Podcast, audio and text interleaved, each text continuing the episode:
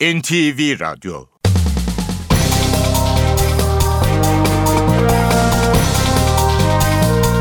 İşe Giderken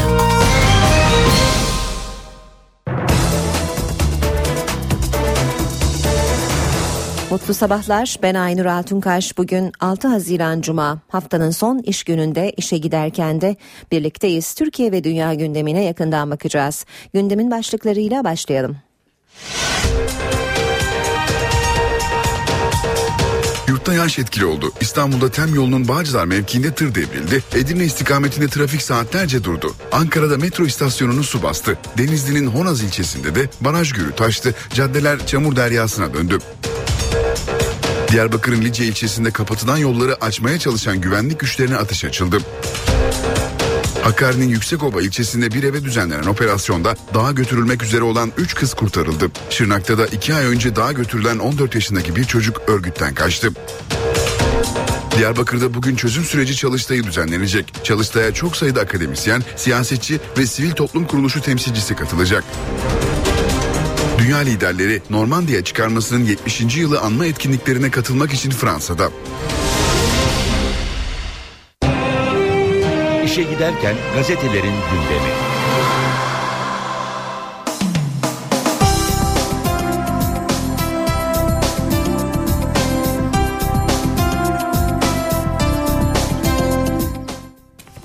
Basın özetlerine Hürriyet gazetesiyle başlayalım. Beşi kurtarıldı diyor Hürriyet. PKK'nın kaçırdığı üçü çocuk, beş kişi polis operasyonlarıyla kurtarıldı. Bir çocuksa kendi imkanlarıyla ailesinin yanına döndü. Haberin ayrıntılarını az sonra biz de işe giderken de aktaracağız. Lice'de askerleri ateş açıldı. Diyarbakır Lice'de PKK'nın 13 gün önce hendekler kazarak kapattığı Diyarbakır Bingöl Karayolu'nu açmak için güvenlik güçlerinin başlattığı operasyon sırasında çatışma çıktı. Göstericilerin arasından Açılan ateşte 3 asker yaralandı. Devam edelim yine hürriyetten. Bomba üstü seyahat. Kahramanmaraş'tan İstanbul'a giden otobüste Suriyeli yolcunun bıraktığı, bırakıp kaçtığı çantadan bombalar çıktı. Olay otobüslerdeki büyük güvenlik sorununu tekrar gündeme getirdi. Olay 1 Haziran günü Ankara Çamlıdere mevkiinde yaşandı.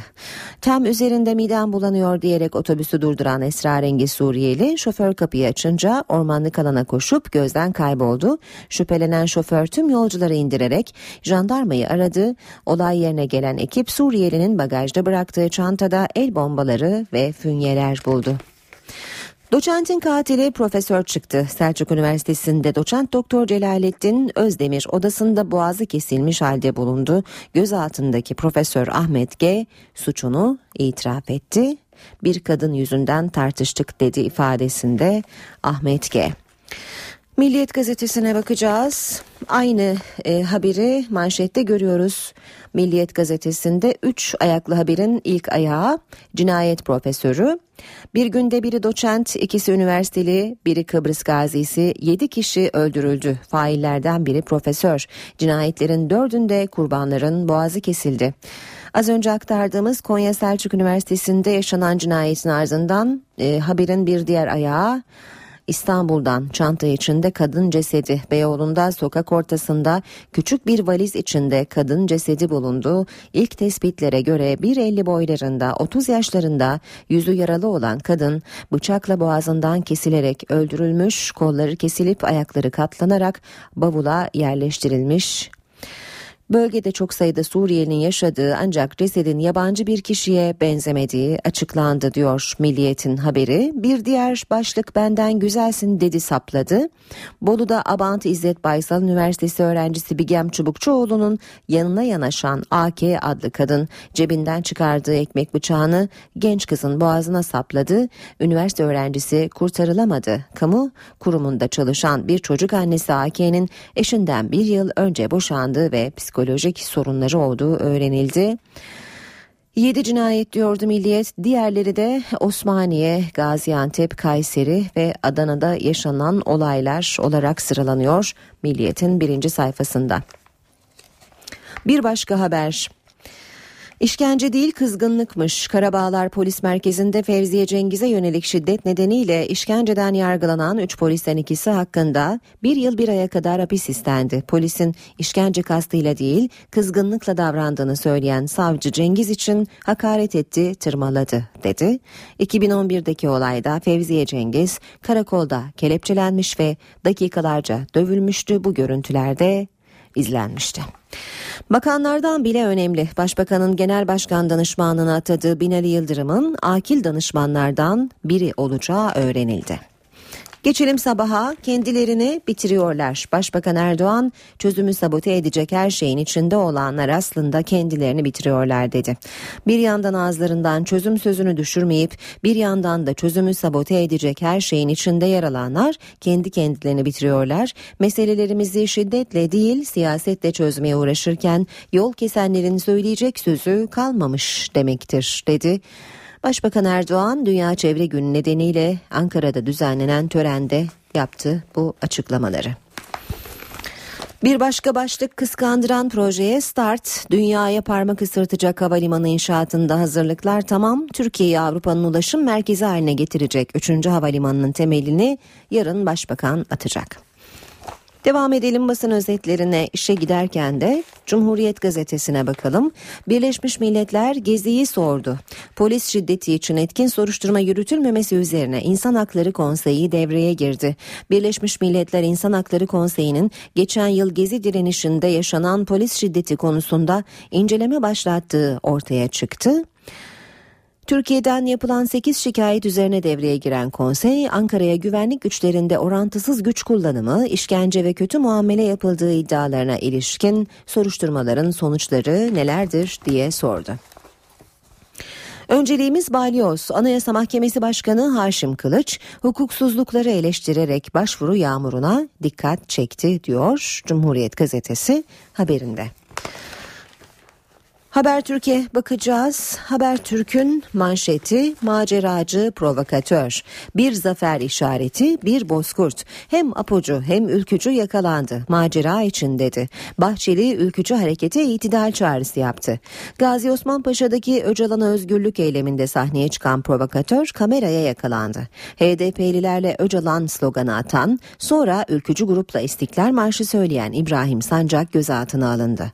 Sancak kahvedeydim macera olsun diye gittim. Diğerleri çağırdı onlarla da eyleme katıldım dedi. MHP lideri Bahçeli ülkücü hareketin mensupları hiçbir grupla çatışma içinde bulunmayacaktır diye uyardı. Birinci turda ortak aday Bahçeli ilk kez seslendirdi. Bahçeli Başbakan adaylıkta kararlıysa kucaklayıcı bir isimde anlaşıp birinci turda en geç ikinci turda sonuç alacak bir uygulama ortaya koyalım açıklamasını yaptı. Geçelim Radikal gazetesine. Kuantum çöktü diyor Radikal manşette. İstanbul Üniversitesi'nde 6 milyon lira harcanarak kuantum laboratuvarı kuruldu. Laboratuvarda iş güvenliği sağlanamayınca sorumlu hoca doçent Afif Sıddıki isyan etti. Bunun üzerine hocaya ceza verildi, laboratuvar kapatıldı. Suriye Savaşı'nda Amerika ile işbirliği diyor başlık. Amerika Büyükelçisi Richard O'Ne henüz kamuoyunda bilinmeyen bir işbirliğine dair önemli işaretler verdi. Yaptığım temaslardan çıkarttığım sonuç işbirliğinin Suriye konusunda yoğunlaştığını gösteriyor. Operasyonun merkezi de İstanbul. Star gazetesiyle devam edelim. Başlık Anneler Günü. Günlerdir PKK'nın kaçırdığı çocuklarını bekleyen annelerden dördü yavrularına kavuştu. Öteki anneler de tazelenmiş bir ümitle çocuklarını bağrına basmayı bekliyor diyor Star gazetesi haberinde. Yeni Şafak gazetesi Anılar bu işi başaracak demiş. Çocukları daha kaçırılan annelerin direnişi PKK ve BDP'nin tüm engellemelerine rağmen karşılık buldu. İki çocuk örgütten kaçtı. Hakkari'de üç çocuk iki operasyonla teröristlerden kurtarıldı. Acılı anneler bu kez sevinç gözyaşı döktü. Ve Zaman Gazetesi oğlunu adım adım intihara sürükleyen zulmü anlattı diyor manşette. Gezi olaylarında bir ay eve gelemedi. Arabalarda yatıp kalkmışlar sağlığını kaybetti. 17 Aralık'ta savcının emrini uyguladığı için paralel diye suçlaması, suç, e, suçlanması psikolojisini bozdu. Savcı ve müfettişler iki günde bir ifadeye çağırıp silahınızı alırız diyorlarmış. Sabah ve Yeni Şafak yalan yazdı arayıp söyledim oğlumun raporluk durumu yoktu.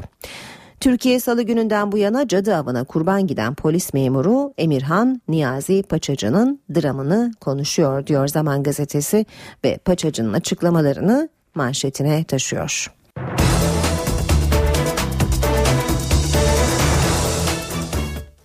Saat 7.16 işe giderken gündemin ayrıntılarıyla sürüyor. İstanbul'da TEM yolunda gece ard arda meydana gelen kazalar nedeniyle trafik 3 saat boyunca tıkandı. Saat 1 sıralarında TEM yolunun Edirne yönünde ilerleyen bir tır, Bağcılar İstoç mevkiinde yağmurun etkisiyle kayganlaşan yolda kontrolden çıkarak yan yattı. Şoför kazada hafif şekilde yaralandı. Otoyolda uzun araç kuyruğu oluştu. Bu sırada sürücülerin ileride bekleyen araçları fark edememesi üzerine bir tır bir kamyonet ve bir otomobil zincirleme kazaya karıştı. Yaralanan olmadı. Polis ekipleri İstoç girişinden itibaren yolu kapatarak sürücüleri alternatif noktalara yönlendirdi. Trafik yaklaşık 3 saat sonra hasar gören araçların çekilmesiyle normale döndü. İstanbul'dan sonra bu kez Ankara'dan şiddetli yağışın neden olduğu manzaralar ortaya çıktı. Dün akşam saatlerinde bastıran gök gürültülü sağanak yağış nedeniyle Batıkent metro istasyonunu su bastı. Metrodakiler tavandan akan sulardan şemsiye ile korunmaya çalıştı. Metro istasyonunu su bastı. Yolcular tavandan akan sular nedeniyle şemsiyeleriyle metro bekledi. Akşam saatlerinde başlayan yağmur bir saatte hayatı felç etti. Yağmurdan en çok Ankara'nın Batı kent ilçesi etkilendi. Metro istasyonunun tavanının su alması nedeniyle platform üzerindeki yolcular zor anlar yaşadı. Yolcular tavandan akan sular nedeniyle metro içerisinde şemsiyeyle beklerken görüntülendi. Yalnızca metro değil, Batı kentte yollarda sular altındaydı. Çocuklarıyla birlikte arabada mahsur kalan bir annenin yardımına itfaiye ekipleri yetişti. Sağnak Türkiye'nin batısında da etkili Denizli'nin Honaz ilçesinde baraj gölü taştığı caddeler çamur deryasına döndü. Baraj gölü taştı, caddeler dereye döndü. Denizli'nin Honaz ilçesinde yağmur sabah saatlerinde başladı. 3 saat aralıksız sürdü. Su seviyesinin hızla arttığı Akbaş Baraj Gölü taştı. Taşan su ilçedeki caddelere doldu. Daha benim yaşım 47 böyle bir şey görmedim. Barajın oradan patlamış. Bu kırmızı su, su geldiği için baraj yatağı hazırlanıyor da oradan patlamış. Çok sayıda evi su bastı. 65 yaşındaki Dudu Demiralp sele kapıldı. Komşuları tarafından son anda kurtarılan yaşlı kadın hastaneye kaldırıldı. Evlerinde mahsur kalanlar iş makineleri ve traktörlerle kurtarıldı. Boyunlarımız boyunlarımız hepimiz inekler bile hepsinin suyun içine kaldı. Başta meyve bahçeleri olmak üzere binlerce hektarlık tarım arazisi de suyla kaplandı. AFAD ve jandarma ekiplerinin de yönlendirildiği ilçede suyun tahliyesi için çalışmalar sürüyor. Ankara ve Denizli'nin dışında yurdun büyük bölümünde de şiddetli sağanak etkiliydi. Dereler taştı, çok sayıda ev ve iş yerini su bastı. Bazı okullarda öğleden sonra eğitime ara verildi. Şiddetli yağış sele yol açtı. Kırklareli'nin Akıncılar ve Çövenli köylerinde sağanak nedeniyle dereler taştı, su baskınları yaşandı. Afet ve Acil Durum Müdürlüğü'ne bağlı ekipler evlerinde mahsur kalan köylüleri kurtardı. Bolu'nun Mudurnu ilçesinde de manzara aynıydı. Ağaçlarbaşı mevkiinde terminal deresi taştı. Park halindeki araçların üzerine kaya parçaları düştü. Tekirdağ'da da bir haftadır devam eden sağanak dereleri taşırdı. Saray Kız Meslek Lisesi ile İhsan Uzun Ortaokulu'nu su bastı. İki okulda da öğleden sonra eğitime ara verildi. Veli Meşe ve Büyük Yoncalı mahalleleri arasında ulaşımı sağlayan yolda selden kapandı. Sakarya'nın Sapanca ilçesinde alt geçitler suyla doldu. Belediye ekipleri suyun tahliyesi için seferber oldu. Adıyaman'da akşam saatlerinde bastıran yağmur hazırlıksız yakaladı. Çok sayıda ev ve iş yerini su bastı. Bursa'da heyelan nedeniyle Orhaneli Karayolu'nun bir şeridi kapandı. Ulaşım kontrollü olarak sağlandı. Balıkesir'de sel üreticiyi vurdu. Çeltik arazileri su altında kaldı. Şanlıurfa'da ise sağanakla birlikte dolu etkili oldu. Sürücüler zor anlar yaşadı. NTV Radyo PKK'nın kaçırdığı ileri sürülen çocuklarla ilgili bir gelişme var. Hakkari'nin Yüksekova ilçesinde bir eve düzenlenen operasyonda dağa götürülmek üzere olan 3 kız kurtarıldı. PKK tarafından dağa götürülmek istenen 3 çocuk kurtarıldı. Dağdaki bir çocuksa PKK'dan kaçtı. Hakkari'nin Yüksekova ilçesindeki operasyon, dağa götürülen bir kızın babasının ihbarı üzerine başlatıldı. SB, Diyarbakır'da eylem yapan babasını telefonla arayarak iki arkadaşıyla kırsal alana götürüldüklerini söyledi. Polis babanın arandığı numarayla Yeşildere mahallesindeki evi tespit etti. Polis ve jandarma eve baskın yaptı. Evde dağa götürülmek istenen 16 yaşındaki SB ile 17 ve 22 yaşlarındaki iki kız bulundu. Evdeki iki kadın gözaltına alındı. SB'nin ailesi olayın ardından helikopterle Yüksekova'ya götürüldü. Şırnak Beytüşşebap'ta da iki ay önce dağa götürülen 14 yaşındaki ME örgütten kaçtı. Okula devam edecek inşallah. Ondan sonra ileride üniversite okuyacak. Beytüşşebap Kaymakamı Mehmet Fevzi Dönmez çocuğun evini ziyaret ederek ailesiyle görüştü.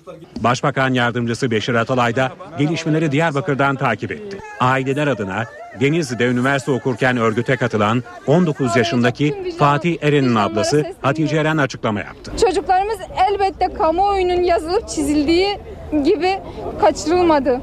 Maruz kaldıkları propaganda ile bir şekilde götürüldüler. Bizim için önemli olan hepimizin bir an önce evlatlarına kavuşmasıdır. Diyarbakır'ın Nice ilçesinde yol kapatan grup güvenlik güçlerine ateş açtı ve 3 asker yaralandı.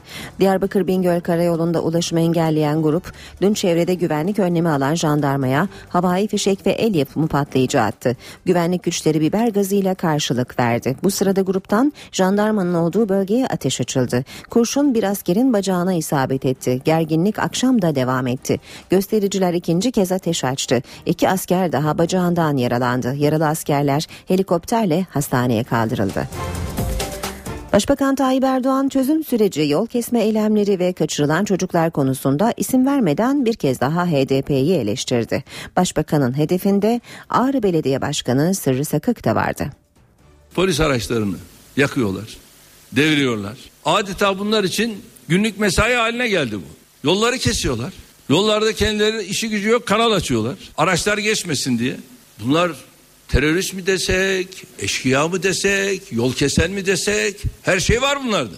Başbakan Recep Tayyip Erdoğan Güneydoğu'daki yol kesme eylemlerine tepki gösterdi. İsim vermeden HDP'ye yüklendi. Ve destekledikleri siyasi partinin de bunlardan zaten anlayış itibariyle farkı yok. Bir yandan ağızlarından çözüm sözünü düşürmeyip bir yandan da çözümü sabote edecek her şeyin içinde ve arkasında yer alanlar aslında kendi kendilerini bitiriyorlar. Başbakan Recep Tayyip Erdoğan Ankara'da katı atık depolama tesislerinin toplu açılış töreninde konuştu.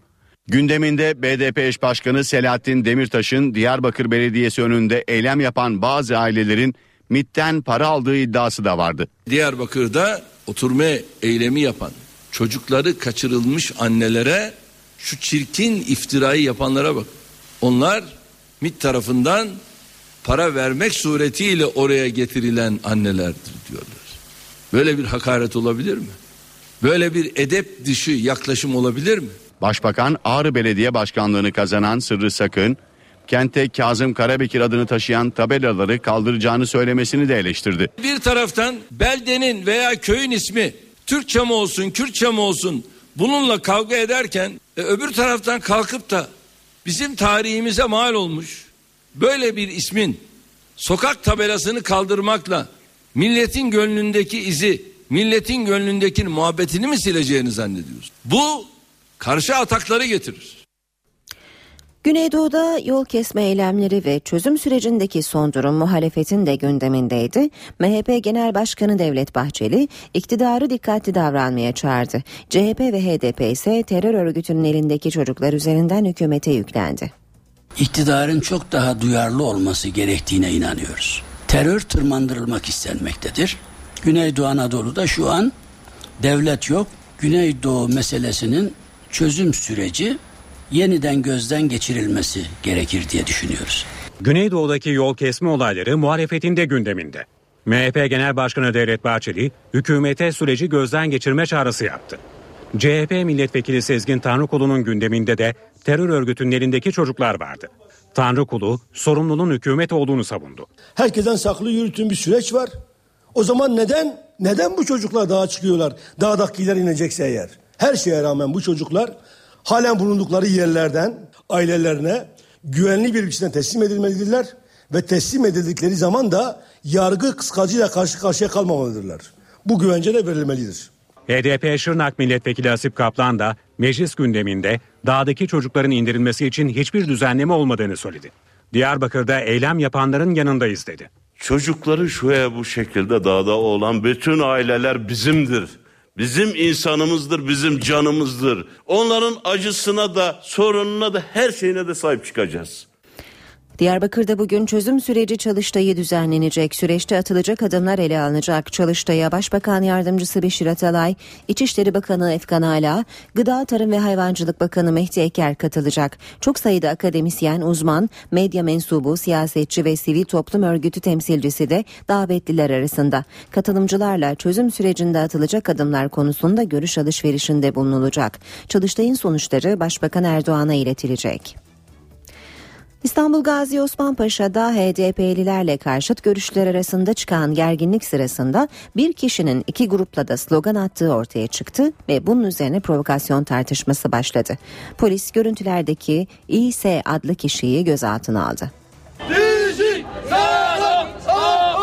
Gazi Osman Paşa'da HDP standına yönelik müdahale sonrası bir kişi hem ülkücülerin arasında hem de HDP'lilerle birlikte yürürken görüntülendi. Aynı kişi ülkücü grup arasında bozkurt işareti yaparken HDP'lilerle birlikte de slogan attı. Görüntüler Gazi Osman Paşa'daki olaylarla ilgili provokasyon iddialarını güçlendirdi. 29 yaşında olduğu tespit edilen İS'ye gözaltına alındı. Arkadaşlarıma talimat verdim. O konuda bir çalışma yaptılar. O e, resimlerdeki şahsı aldık. İlgili birimde, e, şubede şu anda sorgusu devam ediyor.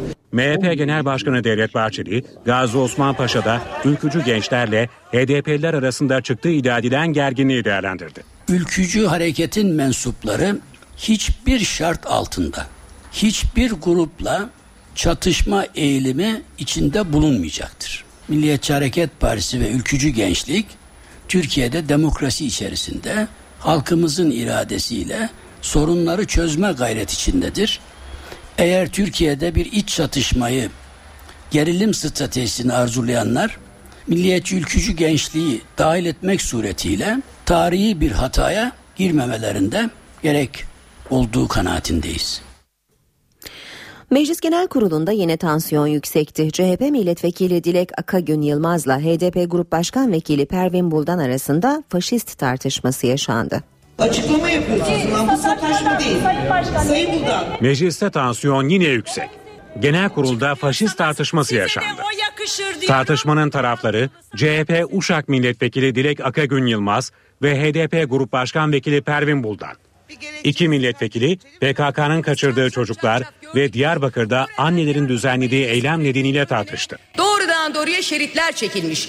Oralar temizleniyor bahanesiyle anneler oradan atılmış. Demokrasi bu değildir. Sayın Gülten Kışanan o anneleri belediye binasının önünden kovduğuna dair söylemiş olduğu iddia tamamıyla yalan bir iddia. Allah'a çok şükür ki Sayın Gülten Kışanak sizin gibi faşist birisi değil. Buldan'ın bu sözleri ikili arasında faşist tartışması başlattı. Bu ülkenin bölünmesine, bu ülkenin parçalanmasına, Amerikan emperyalizminin doğrudan doğruya dayatmasıyla bu ülkeye yeniden bir seyir dayatmasına hayır diyen bir insanım. Sosyal demokrat bir insan olmaktan ve demokrasi mücadelesi veren bir insan olmaktan gurur duyuyorum, onur duyuyorum. Bu ülkeyi bölmek, bu ülkeyi parçalamak, bu ülkeyi ikiye ayırmak gibi hiçbir zaman böyle bir tutum içerisinde olmadık. Sosyal demokratlığın D'sinden bile bir nebze bile faydalanmış bir insan değilsiniz.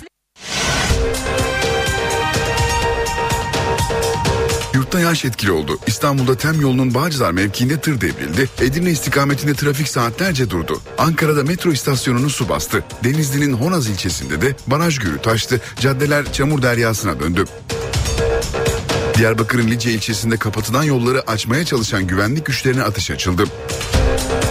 Hakkari'nin Yüksekova ilçesinde bir eve düzenlenen operasyonda dağa götürülmek üzere olan 3 kız kurtarıldı. Şırnak'ta da 2 ay önce dağa götürülen 14 yaşındaki bir çocuk örgütten kaçtı. Diyarbakır'da bugün çözüm süreci çalıştayı düzenlenecek. Çalıştaya çok sayıda akademisyen, siyasetçi ve sivil toplum kuruluşu temsilcisi katılacak. Dünya liderleri Normandiya çıkarmasının 70. yılı anma etkinliklerine katılmak için Fransa'da.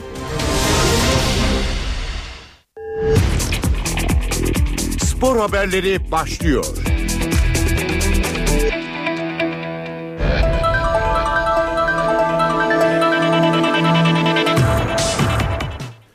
Günaydın ben Ayhan Aktaş. Spor gündeminden gelişmelerle birlikteyiz. Basketbolla başlıyoruz. Beko Basketbol Ligi final serisinde nefes kesen maç Fenerbahçe Ülker'in oldu. Sarılaçverdi takım Galatasaray Hospital karşısında 8 sayı geriye düştüğü maçı 74-73 kazanarak seride durumu 2-0'a getirdi ve büyük avantaj yakaladı.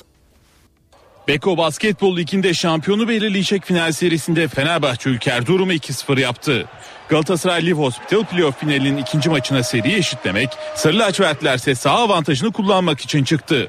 Konuk Galatasaray ilk periyotta daha etkili oldu ve çeyreği 18-13 önde geçti. İkinci 10 dakikalık bölümde Fenerbahçe Ülker farkı eritti ve devre arasına 34-34 eşitlikle gidildi. Galatasaray maçı 24 sayıyla tamamlayan Marco İşvili'nin skorer oyunuyla 3. periyotta skor üstünlüğünü ele aldı. Son 10 dakikaya 56-53 önde giren sarı kırmızılı takım bir ara 66-58'lik skorla farkı 8 sayıya kadar çıkardı. Maçın son bölümünde farkı eriten Fenerbahçe 71-71'de rakibini yakaladı. Son dakikada Arayon'un hatasını değerlendiren Sarı lacivertler 74-73 öne geçti. Son 18 saniyede Galatasaray'a sayı şansı vermeyen Fenerbahçe Ülker maçı kazanarak seride 2-0'lık üstünlüğü yakaladı.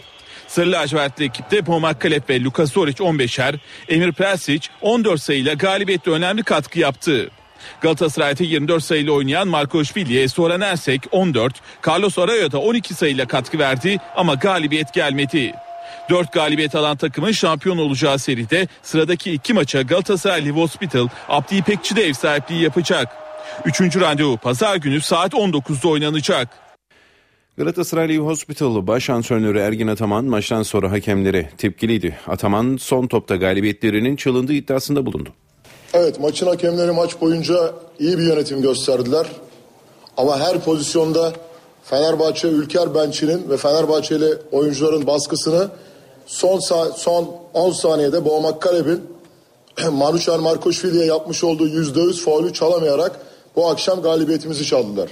Vebali onlara ve bugün bizim galibiyetimiz burada maalesef yapılan baskı sonucu hakemlerin bütün maç boyunca direndiler ama özellikle 8 sayı öne geçtikten sonra yapılan baskı sonucu son maçın topunda maçı aldılar Galatasaray'ın elinden Fenerbahçe'ye hediye ettiler.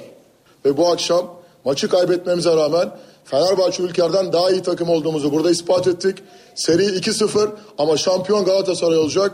Bunu da tüm Türkiye görecek. Şu anda kendi sahamıza gidiyoruz. Kendi sahamıza gidiyoruz. Aynı baskıyı, aynı sertliği, aynı şekilde aynı tempolu basketbolu biz oynayacağız kendi sahamızda ve seriyi 2-2'ye getirip buraya gelip e, aynı basketbol tarzını oynayıp Fenerbahçe ülkeyi yenip şampiyon olacağız.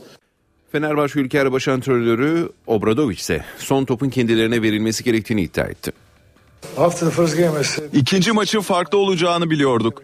Galatasaray Live Hospital ilk maçtaki görüntüsünden daha iyi bir takım. Neticede daha farklı bir oyun oldu. Playoff'larda böyle oluyor. 4 saniye kaldığında topun bizde olması gerektiğini, tekrar izlenmesi gerektiğini hakemlerle konuştum. Ancak Türkiye Ligi'nin kuralları Euroleague'den farklıymış. Galibiyette herkesin katkısı var. Berk Uğurlu için kim derdi ki bu önemli maçta kritik dakikalar alacak ve katkı yapacak diye. Caner Erkin Fenerbahçe'de kaldı. Sarı lacivert yönetim kontratı sona eren yıldız oyuncuyla sözleşme yenileme konusunda prensip anlaşmasına vardı. Fenerbahçe kulübü anlaşmayı kamuoyu aydınlatma platformuna bildirdi. Açıklamada Caner Erkin'in sözleşmesinin yenilenmesi konusunda prensipte anlaşmaya varılmış olup sözleşme ayrıntıları netleştiğinde gerekli açıklamalar yapılacaktır denildi. Anlaşmanın 3 yıllık yapıldığı Caner Erkin'in de senelik 1 milyon 900 bin euro alacağı öğrenildi. Milli futbolcunun maç başı ücreti ise yıllık 765 bin euroyu geçmeyecek şekilde sınırlandırıldı. Teknik direktörlüğe gelen Ersun Yanal'ın sol bek pozisyonuna görev verdiği Caner Erkin, Spor Toto Süper Lig'de sezonun dikkat çeken isimlerinin başında gelmişti.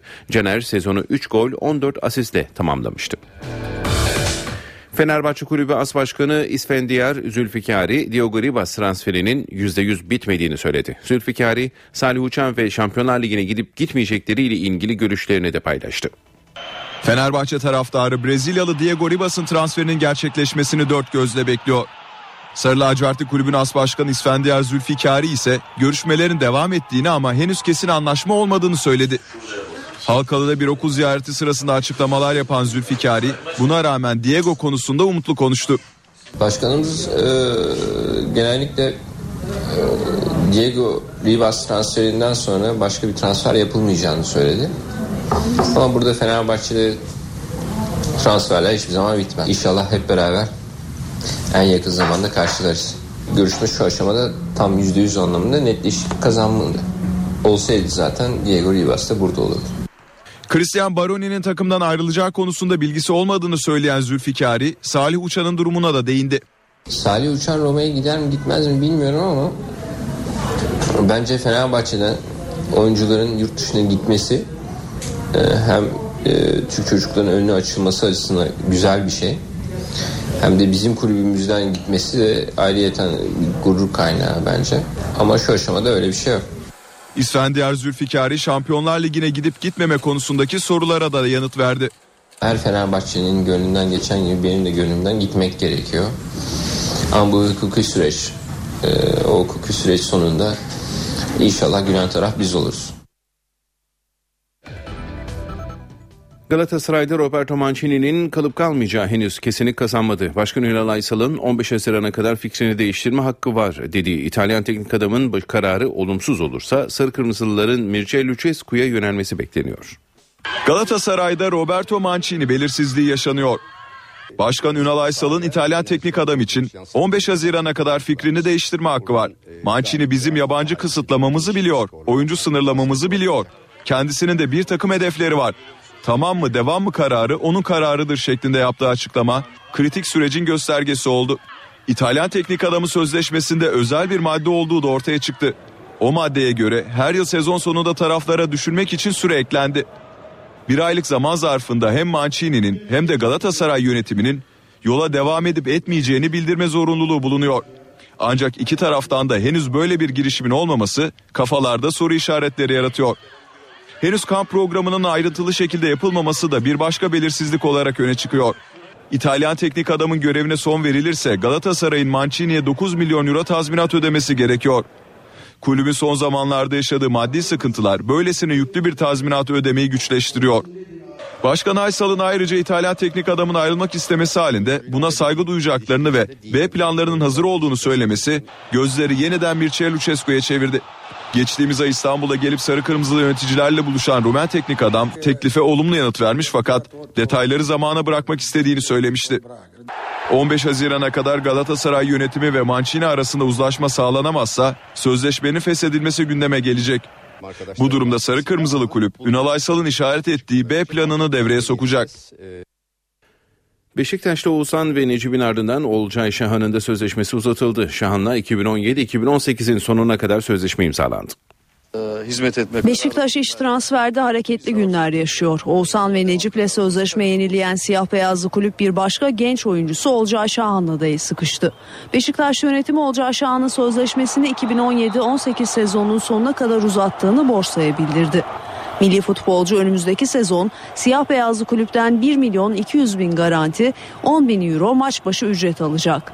Sözleşme sonuna kadar Olcay Şahan'ın ücreti her sezon başında 100 bin euro zamlanacak. Olcay Şahan 2012-13 sezon öncesi Kaiserslautern'den transfer edilmiş ve 4 yıllık sözleşme yapılmıştı. Beşiktaş'ta Oğuzhan Necip ve Olcay Şahan'ın ardından Veli Kavlak ve Mustafa Pekdemek'le de sözleşme yenilenmesi bekleniyor. 2011 yılında 4 milyon euro bonservis bedeli karşılığında Gençler Birliği'nden transfer edilen Mustafa'nın sözleşmesi bir yıl sonra tamamlanıyor. 2011'de Rapid Vienne'den alınan ve geçen sezonki performansıyla göz dolduran Melik Avlak da önümüzdeki sezon sonunda serbest kalacak. Yönetim kurulu her iki oyuncunun da sözleşmesini 2018'e kadar uzatmayı planlıyor. Diğer haberimize devam edelim. Spor Toto Süper Lig'in yeni takımı İstanbul Başakşehir Teknik Direktör Abdullah Avcı ile 5 yıllık sözleşme imzaladı. Hem imza töreni hem de kulübün tanıtım toplantısının ardından NTV Spor'a konuşan Avcı bu yeni bir başlangıç değil dedi. Teknik direktör Abdullah Avcı Spor Toto Süper Lig'in yeni takımı İstanbul Başakşehir Futbol Kulübü'nün başına geçti. Kulübün tanıtım toplantısıyla birlikte gerçekleştirilen imza töreninde deneyimli teknik adamla 5 yıllık sözleşme imzalandı. Törenin ardından NTV Spor'a konuşan Abdullah Avcı bu yeni bir başlangıç değil mesajı verdi. Milli takım düzeyinde çok önemli e, tecrübeler kazandık. Hem sahanın içiyle hem sahanın dışıyla. Umarım bu tecrübelerimizi bunun üzerine koyarak da e, adı değişen ama e, stadı değişen e, tesisleri olan e, bir yerde Türk futboluna gene örnek olabilecek. Bundan evvel nasıl örnek olduysak biraz daha bu çıtayı yukarılara yavaş yavaş çekecek bir e, kulüp olma örneğini adım adım göstereceğiz diye düşünüyorum. Tanıdığı bir camiaya geldiğini belirten tecrübeli teknik adam kadro planlaması ile ilgili de açıklamalarda bulundu. Bugün itibariyle de bizim dönemimizden devam eden oyuncu grubu var 8-10 tane. Onun dışında da hizmet eden bir grup var. Yani ben burada bunun evvel e, şampiyonluk yaşayan e, takıma ve teknik heyete de teşekkür ediyorum aynı şekilde. Biz ona doğru dokunuşlar yapıp çıtayı adım adım yükseltmeye çalışacağız. Abdullah Avcı birlikte çalışacağı teknik heyeti de belirlediklerini açıkladı. Kulüp Başkanı Göksel Gümüşdağ da Abdullah Avcı ile bir aile ortamında çalışacaklarını söyledi. Futbolda olduğumuz günden beri beraberliğimiz devam ediyor. Ona inanıyoruz, güveniyoruz. Her haliyle bizim çalışmak istediğimiz, arzu ettiğimiz, onun burada aidiyet duygusu oluştu. Bizim için bu takımın ayrı bir aidiyet duygusu oluştuğunu hepimiz biliyoruz. Dolayısıyla burada bir aile ortamında gene onun da bizlerin de Türk futboluna katkı sağlayacağını inanıyorum. Gümüşdağ Türk futboluna örnek bir kulüp oluşturacaklarını da sözlerine ekledi. İmza töreni öncesinde kulübün tanıtım toplantısı da yapıldı. Toplantıda kulübün amblemi görücüye çıktı. Renklerinin İstanbul Büyükşehir Belediye'de olduğu gibi turuncu lacivert olduğunu açıklayan Başkan Gümüşdağ maçlarını yeni yapılan 17 bin kişilik Başakşehir Stadyumunda oynayacaklarını söyledi. Bu haberimizde spor bültenimizi tamamlıyoruz. İyi günler diliyoruz. NTV Radyo Herkese yeniden günaydın. İşe giderken haberler birazdan devam edecek. Önce gündemin başlıklarını hatırlayalım sonra hava durumuna bakacağız. Yurtta yağış etkili oldu. İstanbul'da Tem yolunun Bağcılar mevkiinde tır devrildi. Edirne istikametinde trafik saatlerce durdu. Ankara'da metro istasyonunu su bastı. Denizli'nin Honaz ilçesinde de baraj gölü taştı. Caddeler çamur deryasına döndü. Diyarbakır'ın Lice ilçesinde kapatılan yolları açmaya çalışan güvenlik güçlerine ateş açıldı. Hakkari'nin Yüksekova ilçesinde bir eve düzenlenen operasyonda dağa götürülmek üzere olan 3 kız kurtarıldı. Şırnak'ta da 2 ay önce dağa götürülen 14 yaşındaki bir çocuk örgütten kaçtı. Diyarbakır'da bugün çözüm süreci çalıştayı düzenlenecek. Çalıştaya çok sayıda akademisyen, siyasetçi ve sivil toplum kuruluşu temsilcisi katılacak. Dünya liderleri Normandiya çıkarmasının 70. yılı anma etkinliklerine katılmak için Fransa'da. Hava durumu önemli. Gökhan Abur'la beraberiz. Merhaba Sayın Abur. Merhaba günaydın. Yağış devam ediyor pek çok bölgede. Dün biz haberlerimizde de aktardık. Pek çok ilde su baskınları yaşandı. E, bugün ve hafta sonu için neler tahmin ediyoruz? Evet bugün de aslına bakarsanız e, şu an itibariyle Marmara'nın e, doğusunda hatta Marmara ve güneyinde kuvvetli yağışlar var. Batı Karadeniz bölgesinde bugün yağışlar giderek kuvvetlenecek ve İç Anadolu bölgesinin kuzey kesimlerindeki yağışlar da yine kuvvetli olarak devam edecek. Akşama doğru Akdeniz'de bulutlanmanın artmasını bekliyoruz ve artacak bulutlanmayla özellikle bu gece arasından sonra Antalya başta olmak üzere Akdeniz'de önümüzdeki 3 gün yer yer kuvvetli sağanaklar görülecek ki bu hemen hemen Akdeniz'in tümünü hafta sonu kaplayacak gibi gözüküyor. Evet kuvvetli sağanaklar e, devam ediyor. Aslına bakarsanız Haziran ayında Nisan ayı koşullarını yaşıyoruz ama yer yerde büyük yerleşim yerlerimizde dün Denizli'de Ankara'da olduğu gibi e, su baskınları olabiliyor. Bunları yıllardır söylemeye çalışıyoruz. Bu tip olaylar e, altyapı sorunlarının mutlaka çok daha geniş ve bilimsel verilere dayanarak yapılması gerektiğinin bir göstergesi diye söylemek istiyorum. Dolayısıyla bu tip yağışları görmeye e, bu ay içinde de devam edeceğiz. Yine kısa süreli yağışlar maalesef su baskınlarına sebep olabilecek. Kısa süreli bu, ve çok etkili evet, yağışlar. Evet tabii tabii zaten evet. bizim için en tehlikeli yağışlar bunlar. Yani hem kuvvetli yağması hem kısa süre içinde çok su bırakması önemli. Tamamen e, stabil bir alçak basınç etkisi altında olan Anadolu Yarımadamızda ülkemizde gün içinde zaman zaman güneşin kendini göstermesi ve bu gösterme sırasında yükselici hareketlerle bulutların daha da hızlı gelişmesi öğleden sonra ve öğleden sonra ve özellikle akşam saatlerinde sağanak yağışların etkisini giderek arttırabiliyor. Evet bugün Yine ülkenin hemen hemen büyük bir çoğunluğunda aralıklarla yağış var. Yarın kıyı Ege'de yağış etkisini kaybedecek ama Akdeniz'e daha kuvvetli olmak üzere devam edecek demiştim. Doğudaki yağışlar da hafta sonu yavaşlıyor. Marmara bölgesinde İstanbul başta olmak üzere bugün hava yine serin. Bugün İstanbul'da sıcaklığın 20 derece civarında olmasını bekliyoruz. Şu an itibariyle İstanbul'un belli yerlerinde sağanaklar devam ediyor ve bu sağanaklar öğle saatlerinden itibaren daha da kuvvetlenecek ve İstanbul'un tümünde yer yer etkili olarak devam edecek. Sağanakların gece saatlerinde giderek etkisini kaybetmesini ve yarın sabah erken saatlerden sonra havanın açmasını bekliyoruz. Yarın yarın en geç öğle saatlerinden itibaren İstanbul genelinde hava açarken rüzgar gün içinde yine karayelden sert esmeye devam edecek ve sıcaklıklar rüzgara rağmen yarın birkaç derece yükselecek. Pazar günü ise İstanbul'da parçalı bulutlu bir hava görülecek şu andaki bulgulara göre ve sıcaklık biraz daha artıp en azından 24-25 derecelere kadar çıkabilecek ama pazartesi günü çok büyük olasılıkla yine İstanbul'da yağmur var. Evet. Ankara'da ise yine öğleden sonra rüzgar, yağışın etkisini arttırmasını bekliyoruz. Şu anda Ankara'da yağış yer yer aralıklarla devam ediyor gözüküyor son radar görüntülerine göre. İzmir'de ise çok bulutlu bir hava var. Önümüzdeki saatlerde çeşme yağış almaya başlayacak. İzmir'in özellikle kuzey ve doğu ilçelerinde daha kuvvetli olmak üzere gün içinde hafif de olsa yağış geçişleri görülebilecek. Yarın İzmir kıyı kesimlerinde yağış beklemiyoruz ama Manisa başta olmak üzere İç Ege'de yağışlar hafif olarak devam edecek. Evet bizleri bekleyen koşullar bugün ve hafta sonu için genelde böyle. Teşekkürler Gökhan Abur. Yurdun büyük bölümünde etkili olan sağanak yağış su baskınlarına neden olduğu günlük yaşamı olumsuz etkiledi. İstanbul'da Tem yolunda bir tır yağış nedeniyle kontrolden çıkarak yan yattı. Ardından 3 araç zincirleme kazaya karıştı. Yol gece 3 saat kapalı kaldı. Ankara'da dün akşam aniden bastıran yağış Batı kentte baskınlara neden oldu. Metro istasyonunu su bastı. Metrodakiler tavandan akan sulardan şemsiye ile korunmaya çalıştı. Yollarda da araçlar mahsur kaldı. Denizli'nin Honaz ilçesinde baraj gölü taştı caddeler çamur deryasına döndü. Çok sayıda evi su bastı. Sele kapılan yaşlı bir kadının komşuları kurtardı. Kırklareli'nin Akıncılar ve Çövenli köylerinde sağanak nedeniyle dereler taştı. Su baskınları yaşandı. AFAD ekipleri evlerinde mahsur kalan köylüleri kurtardı. Bolu'nun Mudurnu ilçesinde bir dere taştı. Park halindeki araçların üzerine kaya parçaları düştü. Tekirdağ'da da dereler taştı. Su basan iki okulda eğitime ara verildi. Sakarya'nın Sapanca ilçesinde alt geçitler suyla doldu.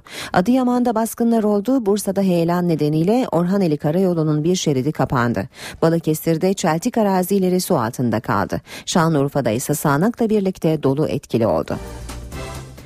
Diyarbakır'ın Nice ilçesinde yol kapatan grup güvenlik güçlerine ateş açtı. 3 asker yaralandı. Diyarbakır Bingöl Karayolu'nda ulaşımı engelleyen grup dün çevrede güvenlik önlemi alan jandarmaya havai fişek ve el yapımı patlayıcı attı. Güvenlik güçleri biber gazıyla karşılık verdi. Bu sırada gruptan jandarmanın olduğu bölgeye ateş açıldı. Kurşun bir askerin bacağına isabet etti. Gerginlik akşamda devam etti. Göstericiler ikinci kez ateş açtı. İki asker daha bacağından yaralandı. Yaralı askerler helikopterle hastaneye kaldırıldı. Hakkari'nin Yüksekova ilçesindeki terör operasyonunda dağa götürülmek istenen 3 kız kurtarıldı. Kızlardan biri Diyarbakır'da eylem yapan bir ailenin çocuğu. Şırnak'ta da 14 yaşında bir çocuk PKK'dan kaçarak güvenlik güçlerine teslim oldu. Adalet Bakanı Bekir Bozdağ dağdaki çocuklar soruldu. Bozdağ hem terör örgütünün elindeki çocukları ailelerine teslim etmek hükümetin görevidir dedi hem de çözüm süreciyle ilgili adımların gizli kapaklı olmayacağını belirtti. Sanki gizli kapaklı işler yapılıyormuş gibi değerlendirmeler yapıyorlar. Fevkalade yanlış bu. Bugüne kadar biz çözüm süreci kapsamında ne yaptıysak milletimizin göz önünde yaptık. Bundan sonra da yapacağımız her işi milletimizin gözü önünde yapacağız. E, kaçırılan çocuklar e, tabii son derece önemli. Aileleri ilk defa e, terör örgütünün kaçırdığı çocuklar nedeniyle tavır ortaya koyuyorlar. Onları bulmak, onları sağ ve salim ailelerine kavuşmasını temin etmek hükümetimizin görevidir. Bu konuda çalışmalar devam ediyor. Çalışmalar bittiğinde sonuç e, ortaya çıkacaktır. Umarız kısa sürede bu çocukları ailelerine kavuştururuz.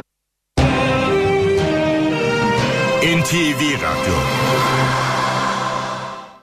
Muharrem Yılmaz'ın istifasıyla boşalan TÜSİAD Başkanlığı koltuğu yeni sahibini bekliyor. Bu ismin bir hafta içinde belirlenmesi bekleniyor. Kulislerde konuşulan isimlerden biri TÜSİAD Başkan Yardımcısı Haluk Dinçer. Dün Dinçer'e bu iddia soruldu.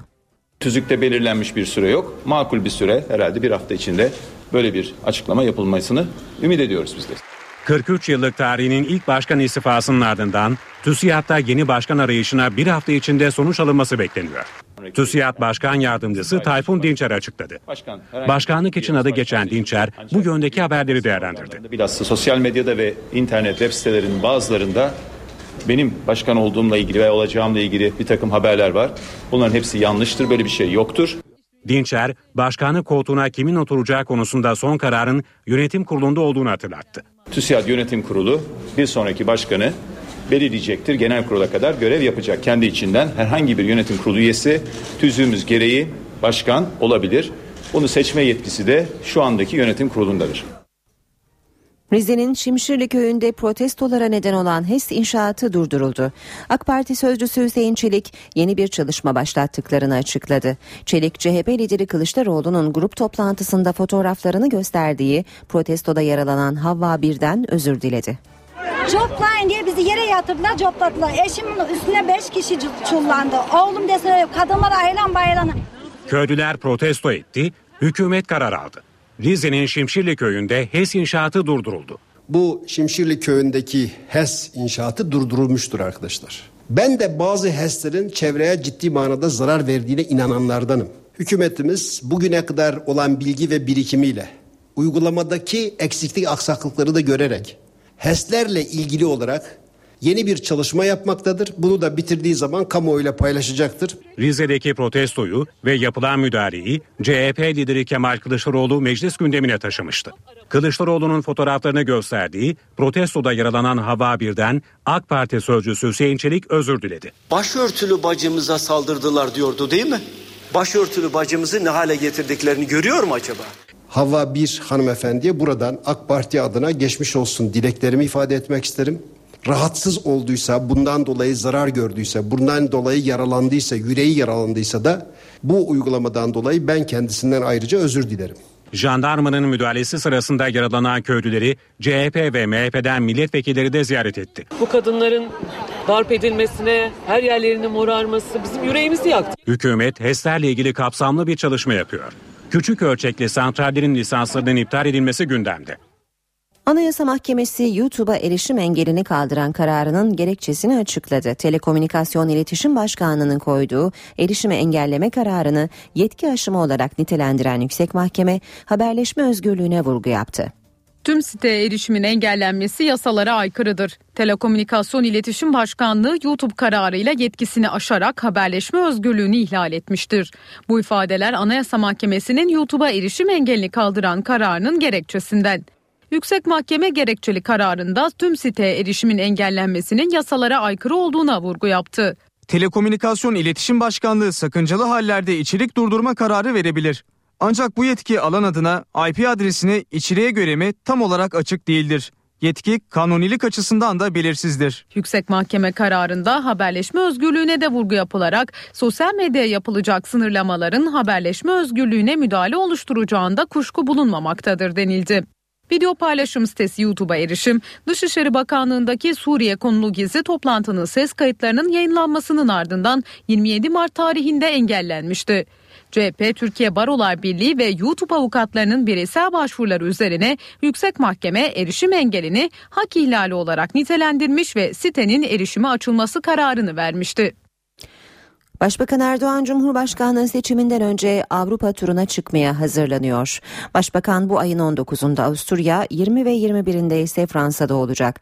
Geçen hafta Köln'de gurbetçilerle bir araya gelen başbakan bu toplantının benzerini yapmak üzere Haziran ayının son haftası Avrupa'da olacak. Başbakan Erdoğan Paris'te Cumhurbaşkanı François Hollande'la resmi bir görüşme de yapacak. Başbakan Lyon ve Viyana'da da Avrupa'da yaşayan Türklere seslenecek. Dünya liderleri Normandiya çıkarmasının 70. yılı anma etkinliklerine katılmak için Fransa'da. Ancak anma etkinliklerinden önce Paris'te diplomasi trafiği başladı.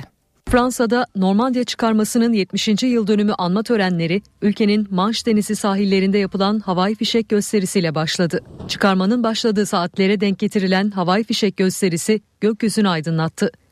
Gösteriyi on binlerce kişi izledi. Normandiya'daki havai fişek gösterisi öncesinde Paris'te diplomasi trafiği yaşandı. Fransa Cumhurbaşkanı François Hollande, Amerikan Başkanı Barack Obama ile Rus mevkidaşı Vladimir Putin'i bir araya getirmeyi başaramadı. Hollande iki liderle de ayrı ayrı akşam yemeği yedi.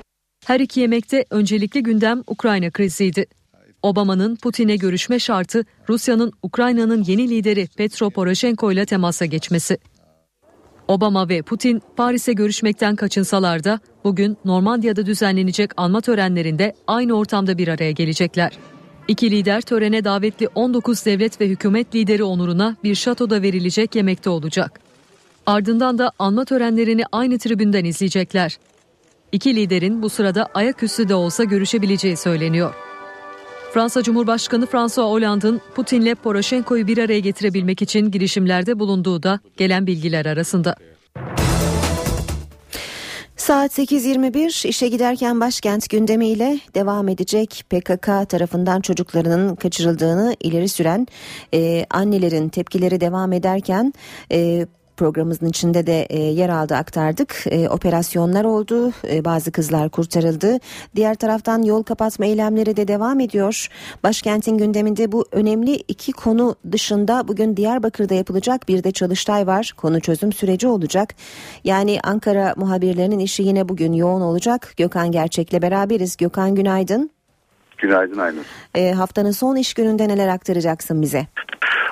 Aynur senin de söylediğin konu başlıklarıyla ilgili aslında Diyarbakır'dan verecek mesajlar oldukça önemli. Oradaki konu çözüm süreci Türkiye'nin e, yeni Türkiye'nin açılan kilidi çözüm süreci konulu bir toplantı. Tam da e, kaçırılan çocuklar ve yol kesme olaylarının son dönemde örgütün eylemlerinin arttığı bir döneme e, rastlıyor bu toplantı.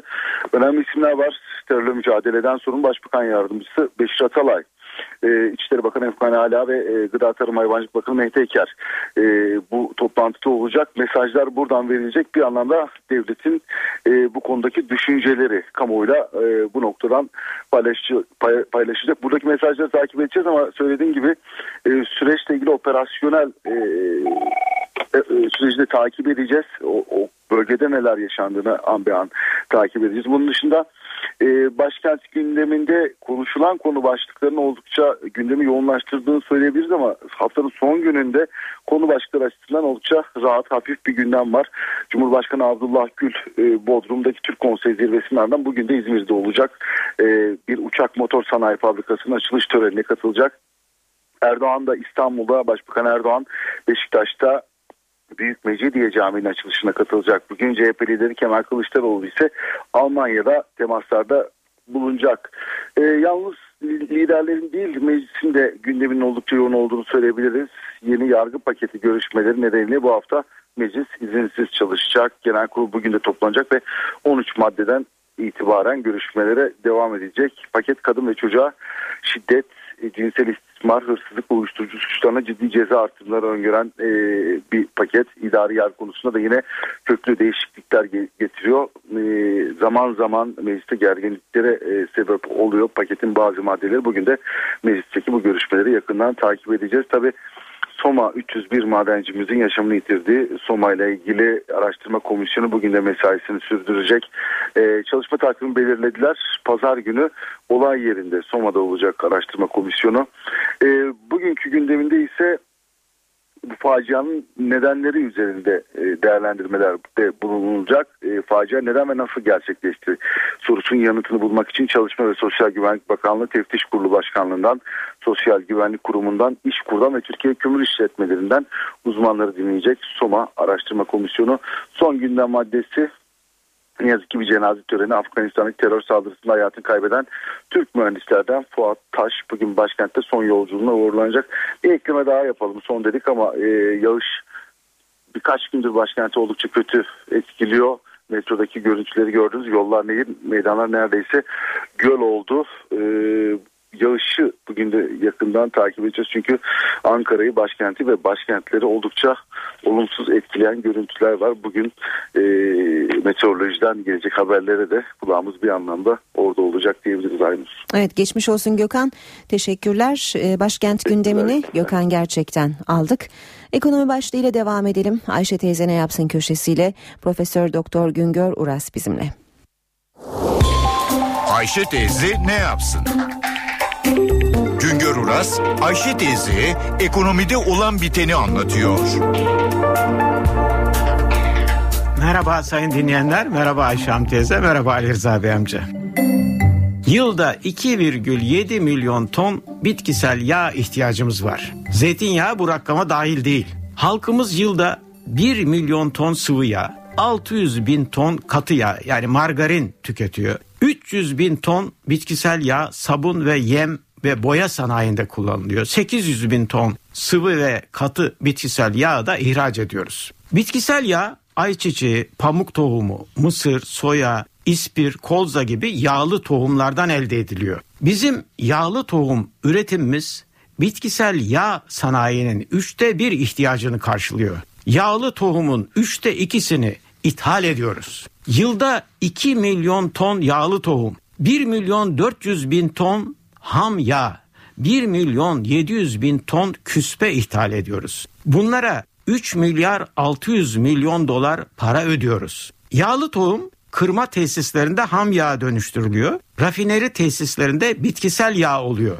Dünyada yağlı tohum ihracatçısı ülkeler şimdilerde tohum yerine ham yağ ihraç etmeye başladı. Yakında rafine edilmiş yağ satacaklar. Açık anlatımıyla yağlı tohum bulmak güçleşiyor. Ham yağ ve rafine edilmiş yağ daha yüksek fiyatla ithal ediliyor. Bizim kırma tesislerimiz, rafineri tesislerimiz yeterli. Yerli ve ithal yağlı tohum teminindeki güçlükler nedeniyle bu tesisler yarı kapasiteyle çalışıyorlar. Gelişmiş ülkelerde kişi başı bitkisel yağ tüketimi 30 ila 35 kilo dayanında. Bizde zeytinyağı dahil kişi başı yıllık bitkisel yağ tüketimi 21 kilo. Yıllardır ülkede yağlı tohum üretimini yetersizliğini tartışıyoruz. Yeterli üretime bir türlü ulaşamıyoruz. Üretici kazanamıyor ise, fiyat istikrarı yok ise yağlı tohum ekmiyor. Fiyat istikrarını sağlayacak düzenleme yapılır ve çiftçiyi teşvik edecek destekleme politikaları uygulanır ise sorun çözülecek. Bir başka söyleşide birlikte olmak ümidiyle şen ve esen kalınız sayın dinleyenler. Uras'a sormak istediklerinizi ntvradio.ntv.com.tr adresine yazabilirsiniz. BIST 100 endeksi dün 1418 puan kazançla 79.802 puandan kapandı. Bu sabah dolar 2 lira 10 kuruşa gerilemiş durumda. Euro 2 lira 87 kuruşta. Euro dolar 1.37 dolar yen 102 düzeyinde. Altının onsu 1256 dolar. Kapalı çarşıda külçe altının gramı 85, çeyrek altın 150 lira. Brent petrolün varili 109 dolar. Emrah Kayalıoğlu'yla işe giderken spor. Herkese merhaba. Dünya Kupası'nı konuşuyoruz bu sabahta. Emrah Kayalıoğlu ile beraberiz. Günaydın. Bugün e, sırada ölüm grubu var artık. A, B, Gerçek C ölüm grubu. gruplarını geride bıraktık. Uzun uzun konuşulmaya e, değecek bir grup var karşımızda. D grubu. Evet D grubu yani 3 tane eski şampiyonu ba- barındırıyor. Ee, bu takımlar kendi aralarında Dünya Kupası'nı 7 kere kazanmış takımlar. Ee, İtalya'nın 4, Uruguay'ın 2, İngiltere'nin bir şampiyonluğu var. Ee, Dünya Kupalarına bu 3 takımın toplam katılım sayısı 44. Yani böyle baktığınızda e, yani gerçekten bu 3 takım hangi gruba gitseler o grubun belki favorisi olacaklar. Evet. Öyle bir grup var karşımızda. Ee, yani grubun zorluğu bu grubun işte ne kadar kıran kırana geçeceği noktasında yani hangi rakama baksanız sizi zaten otomatikman bu sonuca götürüyor. Yani sadece işte eski şampiyonlar burada o yüzden burası en zor grup ya da e, işte şu kadar e, katıldılar bu kadar ettilerden ziyade mesela FIFA sıralamasına göre de baktığınızda e, son Haziran ayı açıklanan FIFA sıralamasına göre baktığınızda e, bu grubun ortalama sıralamadaki yeri 10.5 çıkıyor. Hmm. 13.5 çıkıyor. O da Costa Rica'nın 28. ile. Hmm, yani FIFA sıralamasının bozuyor. 7.si burada, 9.sü burada, 10.sü burada. Evet. Ha, şimdi bu böyle bir kura çekimi nasıl oldu peki o zaman diye insanların akıllarına bir soru işareti gelebilir. Ee, elemelerde İtalya'nın son iki maçını berabere bitirmesi e, yani Danimarka deplasmanındaki beraberlik e, hoş görülebilir.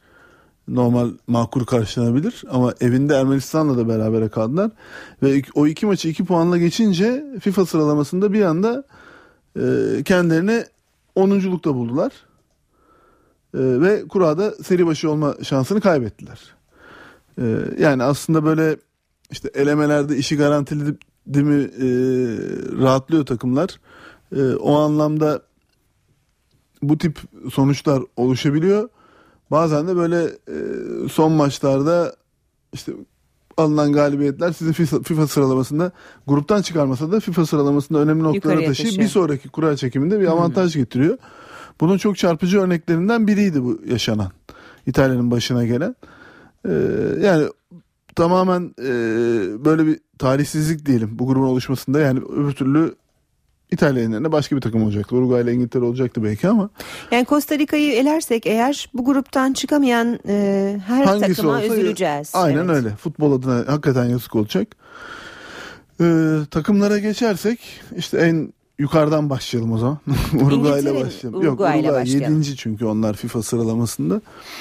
Ee, yani aslında öyle Uruguay'ın o dünya futboluna damga vurduğu dönemler e, çok gerilerde. Yani bu bahsettiğimiz iki şampiyonluk 1930 ve 1950'de e, o birinde ev sahibiydi ilkinde.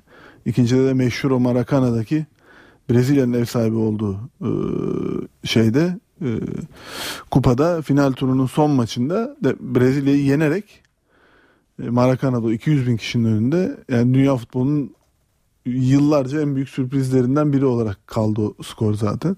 Ben küçük bilgimle şunu ekleyeyim. Ee, siz ayrıntı vermeden önce Uruguay takımında biz Muslera ve Lugano'yu izleyecek evet, miyiz? İzleyeceğiz. Hatta muhtemelen 11'de izleyeceğiz Hı-hı. o ikisinde. Ee, bu 1930 ve 50'deki birinciliklerden sonra yine iddialı bir takım olarak hep devam ettiler. Ta ki işte o 70'teki yarı finale kadar. Ondan sonra adeta kayıplara karışıyorlar. 94 ee, ve 98 hiç gelemiyorlar. Ee, çok uzun bir süre değil mi bu? Çok uzun bir süre. 2006'da mesela playoff'ta kıtalar arası playoff'a kalıyorlar. Avustralya'ya elendiler. Hmm. 2010'da yine playoff'tan geldiler. Ee, ama bir geldiler pir geldiler dünya dönüşü oldular. Yarı finale kadar geldiler ki e, yani o dönemde özellikle Forlan altın topu da kazandı o kupada. E, Forlan kupanın zaten en büyük yıldızıydı diyebiliriz. İniş şimdi, ve çıkışlarla dolu bir milli aynen, takımdan bahsediyoruz. E, ama şimdi artık Forlan kariyerinin sonlarında Japonya'da oynuyor zaten. Yani Dünya Kupası kadrosunda olacak ama yani 11'de oynaması mümkün değil. Çünkü yani çok bir sakatlık vesaire olmadı sürece önündeki oyuncularda. Çünkü önündeki oyuncular biri Luis Suarez, öbürü Edinson Cavani. Yani bu ikisini de e, kesme şansı yok. Yani orada net bir şekilde e, bu, bu ikiliyi göreceğiz ve bu ikili Uruguay için bir rüya ikili diye tabir ediliyor ama rakipler için de aynı şekilde e, kabus bir ikili. Yani hı hı. gerçekten olağanüstü forvetler. E, onun dışında kimler var derse kadroya baktığımızda işte Muslera kalede zaten onu göreceğiz. E, onun önünde savunmanın göbeğinde Lugano yanında Arda'nın takım arkadaşı Atletico'dan Godin'i göreceğiz. Ee, Jimenez var galiba. Yani 11'i oynayabilir mi bilmiyorum. Yani e, savunmada ki oyunculardan devam ed- ettiğimizde sol bekte Juventus'tan Kaçeres'i görürüz. Sağda muhtemelen Benfica'nın e, bek oyuncusu Maxi Pereira'yı görürüz. E, yani orta alanda saydığınız isimler forma bulabilir. Gargano olabilir. E, yani baktığınızda gerçekten aslında e, iyi bir kadro. E, ama yani e, 2010'daki o takım olmayı e, bu kupada sergileyebilirler mi? Çünkü 2010'daki o kadronun sonra üstüne 2011 Copa Amerika'yı kazandığını da gördük. E, ama yani şimdi böyle tarihteki bu iniş çıkışından bahsediyoruz. Yani 2010'un dünya dördüncüsü, 2011'in Copa Amerika şampiyonunun elemelerde fırtına gibi esmesini beklerken e, berbat bir başlangıç yaptılar. Yani çıkamıyorlardı hatta neredeyse. Uzun süre çıkamazlar gibi de bakıldı. İlk e, 6 maçı yanılmıyorsam 2 puanla geçtiler. Ee, oradan ondan sonra toparlanıp ama istediği kadar toparlansın tabii 5. sırayı alabildiler ancak ve playoff'a geldiler. Ha, playoff'ta tabii e, Umman çıktı karşılarına. E, Umman'ı ilk maçta deplasmanda 5-0 yendikten sonra Uruguay'daki maç zaten formaliteydi o. Öylesine oynandı 0-0 bitti zaten. e, ama yani 0-0 mı bitti? Çok 0-0 bitti. 0-0 bitti. E, yani dediğim gibi çok maceralı yani tarihi boyunca zaten bir iniş çıkış var. Buraya gelirken elemelerde çok ciddi bir iniş çıkış var. Ee, biz Dünya Kupası'nda bu eleme boyundaki, eleme sürecindeki başlangıçtaki kötü Uruguay mı göreceğiz, bitiren iyi Uruguay mı göreceğiz? Ee, gerçekten onu bilemiyoruz, kestiremiyoruz da. Ama yani e, Luis Suarez, Edinson Cavani, işte Muslera, Godin yani bu isimleri koyduğunuzda gerçekten e, çok çok iyi bir kadro. E, ve şey Favorilerden biri. Favori Güney Demek doğru Amerika'da olması sebebiyle ben hep, en baştan beri bu programda hep söylüyorum. Ben yarı finalden ötesini tahmin etmeyeyim. Yarı final Evet. için dört tane favorimi söyleyeyim diyorum. Ee, ya oraya 8'i görürler de dördü bilmiyorum ya. Bu istikrarsızlıktan dolayı bir soru işaretim Evet. var. Yani Tahmin hangi Uruguay'ı göreceğimizi bilemiyoruz. Kestiremiyoruz şu anda. Ee, yani İlk maçı elemeler- kimle oynayacak? Aa, grubun fikstürüyle ilgili açık söyleyeyim bir, bir dakika onu not almıştım. İngiltere'ninkine not aldım çünkü İngiltere açısından ben önemli. Görüyorum galiba. Ee, Uruguay, e, İlk Costa maçı. Costa Rica ile Evet. oynuyor. Sonra İngiltere ile oynuyor. Ondan sonra İtalya ile oynuyor. Belki ilk maç bir fikir verebilir. Ee, eski Uruguay mı, yeni Uruguay mı anlayabiliriz. Yani o ilk maç aslında onlar için en kolay maç. Yani onu zaten kazanmaları lazım. Asıl tartı son iki maç. Peki şimdi bir reklam arası vereceğiz. Birazdan e, gruptaki diğer takımları konuşmaya devam edeceğiz.